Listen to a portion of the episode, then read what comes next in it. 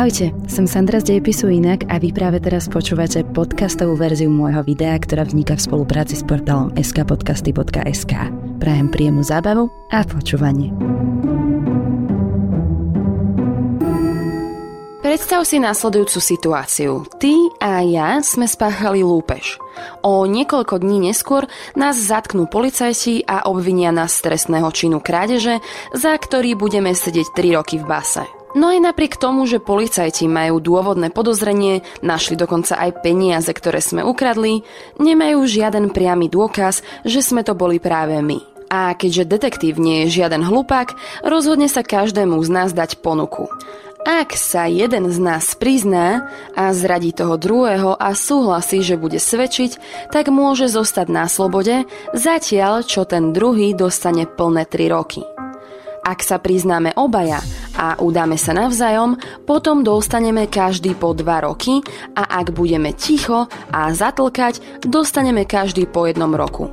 No, predpokladajme na minútku, že ty sa zaujímaš len o to, ako čo najviac zminimalizovať svoj čas vo väzení a tým pádom uprednostníš situáciu, že ja budem mlčať, ty ma udáš a bém, si voľný. Jednoducho povieš detektívovi, že budeš svedčiť proti mne. No, v tom si uvedomíš, že ja som v tej istej situácii. Ak budem rozmýšľať tak ako ty, skončíme na 2 roky v base. Takže si uvedomíš, že predsa bude lepšie, ak budeme mlčať. Popracujeme spoločne na tom, aby detektív nezískal žiaden dôkaz a odkrútime si 1 rok. Keďže som v tej istej situácii, tak vieš, že toto isté si musím uvedomovať aj ja.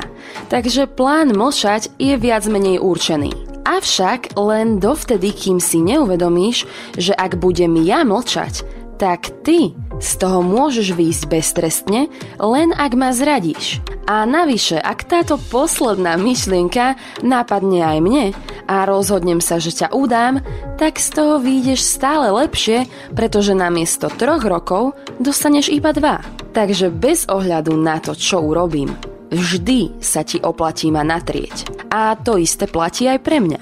Ale potom sa nám naskytne šťastná chvíľa a ocitneme sa konečne sami v miestnosti. Využijeme príležitosť, všetko si vysvetlíme a navzájom sa ubezpečíme, že budeme mlčať, aby sme dostali len rok a nie 2. Keď nás potom znovu rozdelia, tak zostaneš kľudný, pretože vieš, že si zminimalizujeme svoj čas v base. Lenže až pokým ti zase nedôjde, že keď ma udáš, tak budeš voľný. Ak samozrejme ja nenatriem teba. Ale ak ja aj napriek našej dohode sa rozhodnem ísť sama za seba, tak by si mal radšej tiež udať, inak dostaneš 3 roky. A znovu sme sa zasekli a zaciklili a situácia nás donútila spraviť to horšie rozhodnutie. No ak by si sa na mňa mohol spoľahnúť, že dodržím slovo, tak by si aj ty dodržal svoje a skončili by sme s 1 rokom. Alebo by si ma potom mohol udať a byť voľný. Avšak ty sa na mňa nikdy nebudeš môcť spoľahnúť, že dodržím svoju časť dohody. Aspoň teda dovtedy, kým si ja budem uvedomovať, že ty nemusíš dodržať tú svoju. Takže to, čo potrebujem, je si byť istá, že nezradíš. Lenže vtedy už budem mať silnú motiváciu zradiť teba. A ak toto o mne vieš, tak aj ty budeš mať silnú motiváciu zradiť mňa. Toto bola dilema väzňa. A pochopenie tejto základnej štruktúry dilemy vám pomôže objasniť širokú škálu javov, ktorá sa deje v spoločnosti na každodennom poriadku. Vezmime si teraz napríklad tragédiu občiny.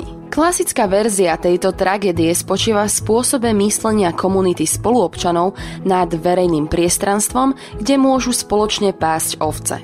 Ak sa všetci pri pásení oviec obmedzia na určitú mieru, zostane dosť k dispozícii pre všetkých. Stáda budú prosperovať a pôda sa stihne regenerovať.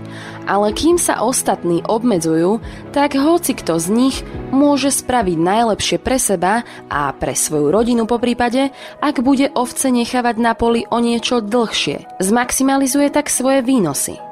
Ale ak by to zrazu robil úplne každý, stáda nakoniec vyhnú, pretože pôda sa nebude stíhať regenerovať a ovce nebudú mať čo spásať. Stimuli v ľuďoch sú také, že ak sa môžu spoľahnúť jeden na druhého, že to budú dodržiavať, tak sa v nich vždy začne vytvárať určitá motivácia, aby ovce nechávali dlhšie. Predvídateľným výsledkom je tak za každým tragédia celej občiny. Aby to možno nebolo príliš abstraktné, tak občinou môžeme nahradiť oceánmi a pásenie ovcí rybolovom. A zrazu dostaneme model, prečo je ľudstvo vystavené riziku zničenia vlastného živobytia rybolovom. Zatiaľ, čo všetci konajú najlepšie tým, že sa snažia rybolov obmedziť na potrebné minimum, najlepšie robia tí, ktorí chytajú ryby bez ohľadu na to, o čo sa snažia ostatní. To isté, len v rúžovom je aj naša atmosféra a aktivity, ktorými spôsobujeme jej znečisťovanie. Ak by sme všetci konali rôzne aktivity, ktorými by sme páchali len zanedbateľné znečistenie atmosféry, tak by sa vždy našli jedinci, ktorí predpokladajú, že aj ostatní znečisťujú nad únosnú mieru a preto by tak konali aj oni. No a teraz aspoň vidíte, prečo sa znečisťovanie atmosféry a životného prostredia stalo takým problémom. Keď zohľadníme všetky benefity, ale zároveň aj náklady ľudí v týchto rôznych spoločenských situáciách, tak nemajú dôvod navzájom nespolupracovať. A je jedno, či už išlo o obmedzenia pasenia oviec, alebo o obmedzenia veľkosti úlovku, poprípade o kontrolu znečisťovania. Ale zdá sa, že ľudia majú silnejší dôvod na to konať inak, a to bez ohľadu na to, ako konajú ostatní.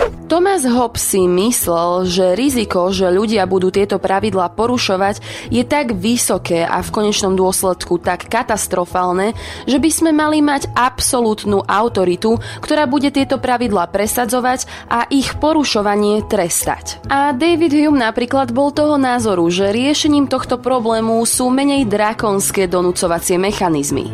Povedzme napríklad odmietnutie spolupráce s tými, ktorí v minulosti porušili pravidlá. Veď samotná skutočnosť, že by som s tebou znovu spolupracovala potom, ako si ma udal, alebo že by s tebou spolupracoval ešte niekedy niekto, najmä keď zistil, čo si mi spravil, by ti mohla poskytnúť dosť dobré dôvody, aby si dodržal dohodu. No a iní sú zase toho názoru, že ľudia sú vo svojej podstate sebeckí, ale v tomto prípade ide o nedorozumenie. Problém, na ktorý poukazuje dilema väzňa, bude pretrvávať dookola, pretože stále dookola budete rozmýšľať nad cenou a výhodami vašich rozhodnutí. Takže ľudia, ktorí sú vystavení situáciám podobnej štruktúry, môžu byť veľkorysí akokoľvek chcete, avšak stále budú vystavení tej istej dileme. Pretože individuálna racionalita nás za každým presvedčí o tom, že spoločenská kooperácia sa jednoducho neoplatí. No a pýtate sa teraz sami seba, kto je v dileme väzňa najskúsenejším zradcom?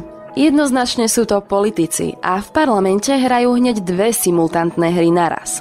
So svojimi voličmi a medzi sebou.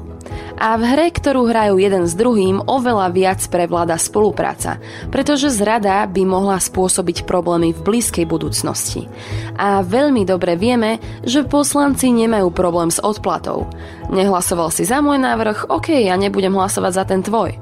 No a hra hraná s verejnosťou umožňuje opätovnú zradu neustále, najmä kvôli priradeniu zodpovednosti a štvoročnému volebnému obdobiu. Poslanci vždy môžu obviniť samotnú vládu, ministrov, opozíciu alebo aj radičovej vládu za to, čo sa nepodarilo. No a prejde mnoho času, kým sa prejavia dôsledky.